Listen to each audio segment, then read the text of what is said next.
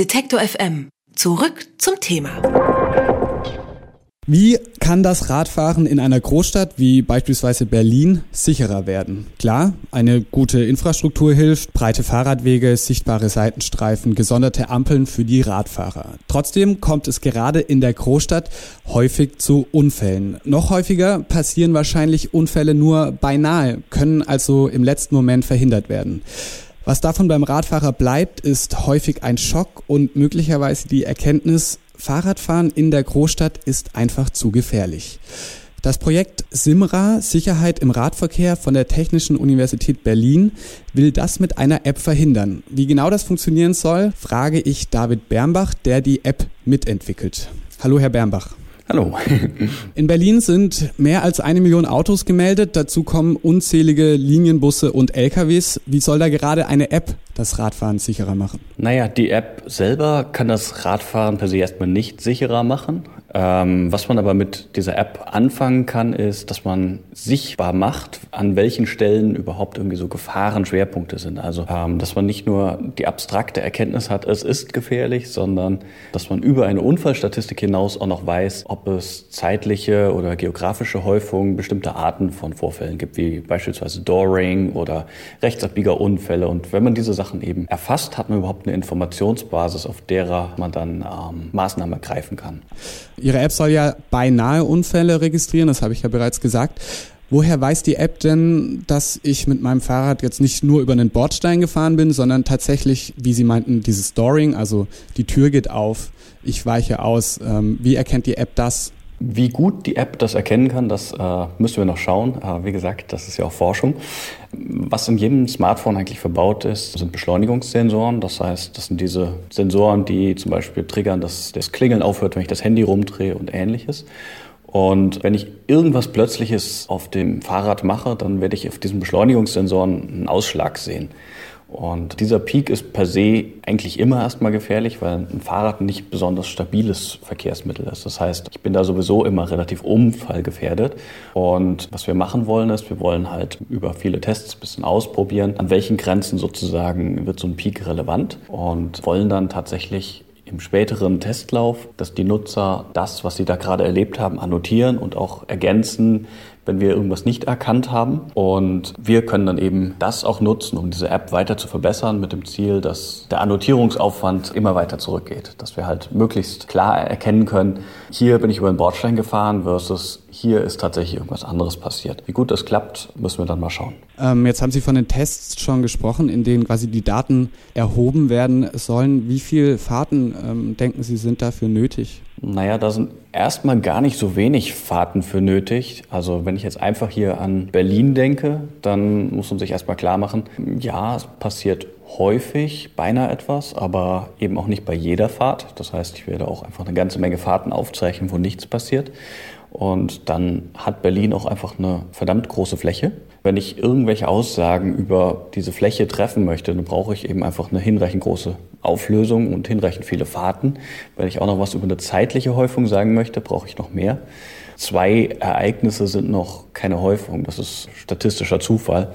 Das heißt, ich denke, wenn es wirklich ganz konkrete ähm, Gefahrenschwerpunkte gibt, die jetzt vielleicht noch nicht bekannt sind, dann werden wir die sehr schnell sehen. Aber alle anderen Punkte, die vielleicht auch Gefahrenschwerpunkte sind, aber weniger häufig auftreten, für die brauchen wir halt mehr Fahrten. Wie viele Fahrten man dafür ganz konkret braucht, finde ich äh, sehr, sehr schwer zu schätzen. Aber viele. Können Sie denn schon abschätzen, wann die App denn dann tatsächlich zum Download bereitsteht? Also wir haben gerade angefangen, diese App zu bauen. Grundsätzlich ist eigentlich der Plan, dass wir in zwei bis drei Monaten irgendwie eine erste Version haben, die wir mit einer kleineren Gruppe von Beta-Testern ausprobieren können. Und dass das Ganze dann so weit fortgeschritten ist, dass wir in einem halben Jahr größenordnungsmäßig live gehen können. Sie haben jetzt von den Beta-Testern gesprochen oder auch von den Tests, die ja alle äh, Daten generieren äh, sollen. Da kommt natürlich auch die Frage des Datenschutzes auf. Wie schützen Sie denn die Daten der Fahrradfahrer? Was wir zum Beispiel machen werden, ist, wir zeichnen ja Fahrten auf und wir zeichnen Ereignisse auf. Wir werden diese beiden Datensätze getrennt voneinander ablegen. Wir werden keine User-IDs in irgendeiner Form tracken, sondern wir werden jede Fahrt einzeln pseudonymisieren. Das heißt, ähm, wir wissen dann im Worst Case sozusagen, dass es immer wen gibt, der von Punkt A nach Punkt B gibt, morgens um 10 bis 11. Ähm, wir wissen aber nicht, ob das die gleiche Person ist und wir können es auf jeden Fall nicht zuordnen, ob zu dieser Fahrt dann noch andere Fahrten zu anderen Orten dazugehören. Das heißt, da können wir schon mal sehr wenig machen in Bezug auf De-Anonymisierung. Und ähm, zusätzlich ist es auch noch so, dass wir für diese Fahrten sogenannte Identifier generieren werden und die werden auf dem Smartphone gespeichert. Das heißt, jeder Nutzer kann jederzeit seine eigenen Fahrten löschen und die Information darüber, was diese Fahrtengruppe ist, die ist aber nur dem Nutzer bekannt auf seinem Smartphone. Und in dem Moment, in dem er diese IDs löscht, ist diese Information auch für immer verloren. Das können wir auch nicht rekonstruieren. Wir versuchen kurzum einfach alles richtig zu machen. Jetzt blicken wir mal in die Zukunft. Genügend Daten sind erhoben, die Beta-Version wurde erfolgreich getestet und die App gibt es dann auch in diversen Stores zum Download. Wann nutze ich denn als Radfahrer die App? Also schaue ich mir vor der Fahrt an, wo Gefahrenstellen lauern oder warnt mich die App möglicherweise während der Fahrt vor? Es sind zweierlei Fragen. Die eine Frage ist nach der Erfassung der Daten, die andere Frage ist, was macht man hinterher damit? Ähm, was wir jetzt erstmal vorhaben, ist überhaupt Daten zu erfassen. Der Plan sieht so aus, ich nehme mein Handy vor Beginn der Fahrt, drücke einmal auf Record, dann mache ich meine Fahrt, komme am Ende irgendwo an, hoffentlich gesund und munter, drücke auf Stopp und dann annotiere ich alle Punkte, die die App gefunden hat und sage, was dort passiert ist. Und danach im Anschluss kann ich eben sagen, ich lade die Daten hoch auf das Backend. Ähm, das ist die Frage nach der Erfassung von Daten. Wenn ich diese Daten habe, und da tatsächlich sinnvolle Sachen rauskommen, kann ich hinterher auswertungstechnisch viele interessante Dinge tun. Wir haben da auch eine Professorin für Data Science und einen Professor für Stadtplanung dabei.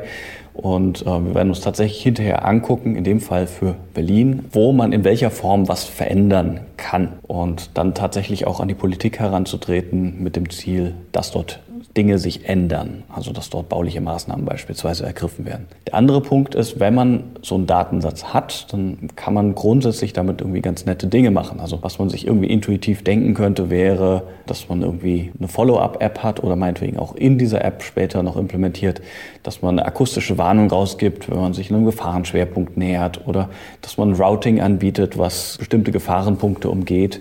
Da sind grundsätzlich viele Sachen irgendwie möglich. Was wir da konkret irgendwie vielleicht später machen, machen werden, da will ich jetzt nicht zu viel spekulieren. Das steht noch sehr in der Zukunft. Über das Projekt Sicherheit im Radverkehr habe ich mit David Bernbach gesprochen. Er ist Juniorprofessor an der TU Berlin und Entwickler der App. Vielen Dank für das Gespräch, Herr Bernbach. Danke auch.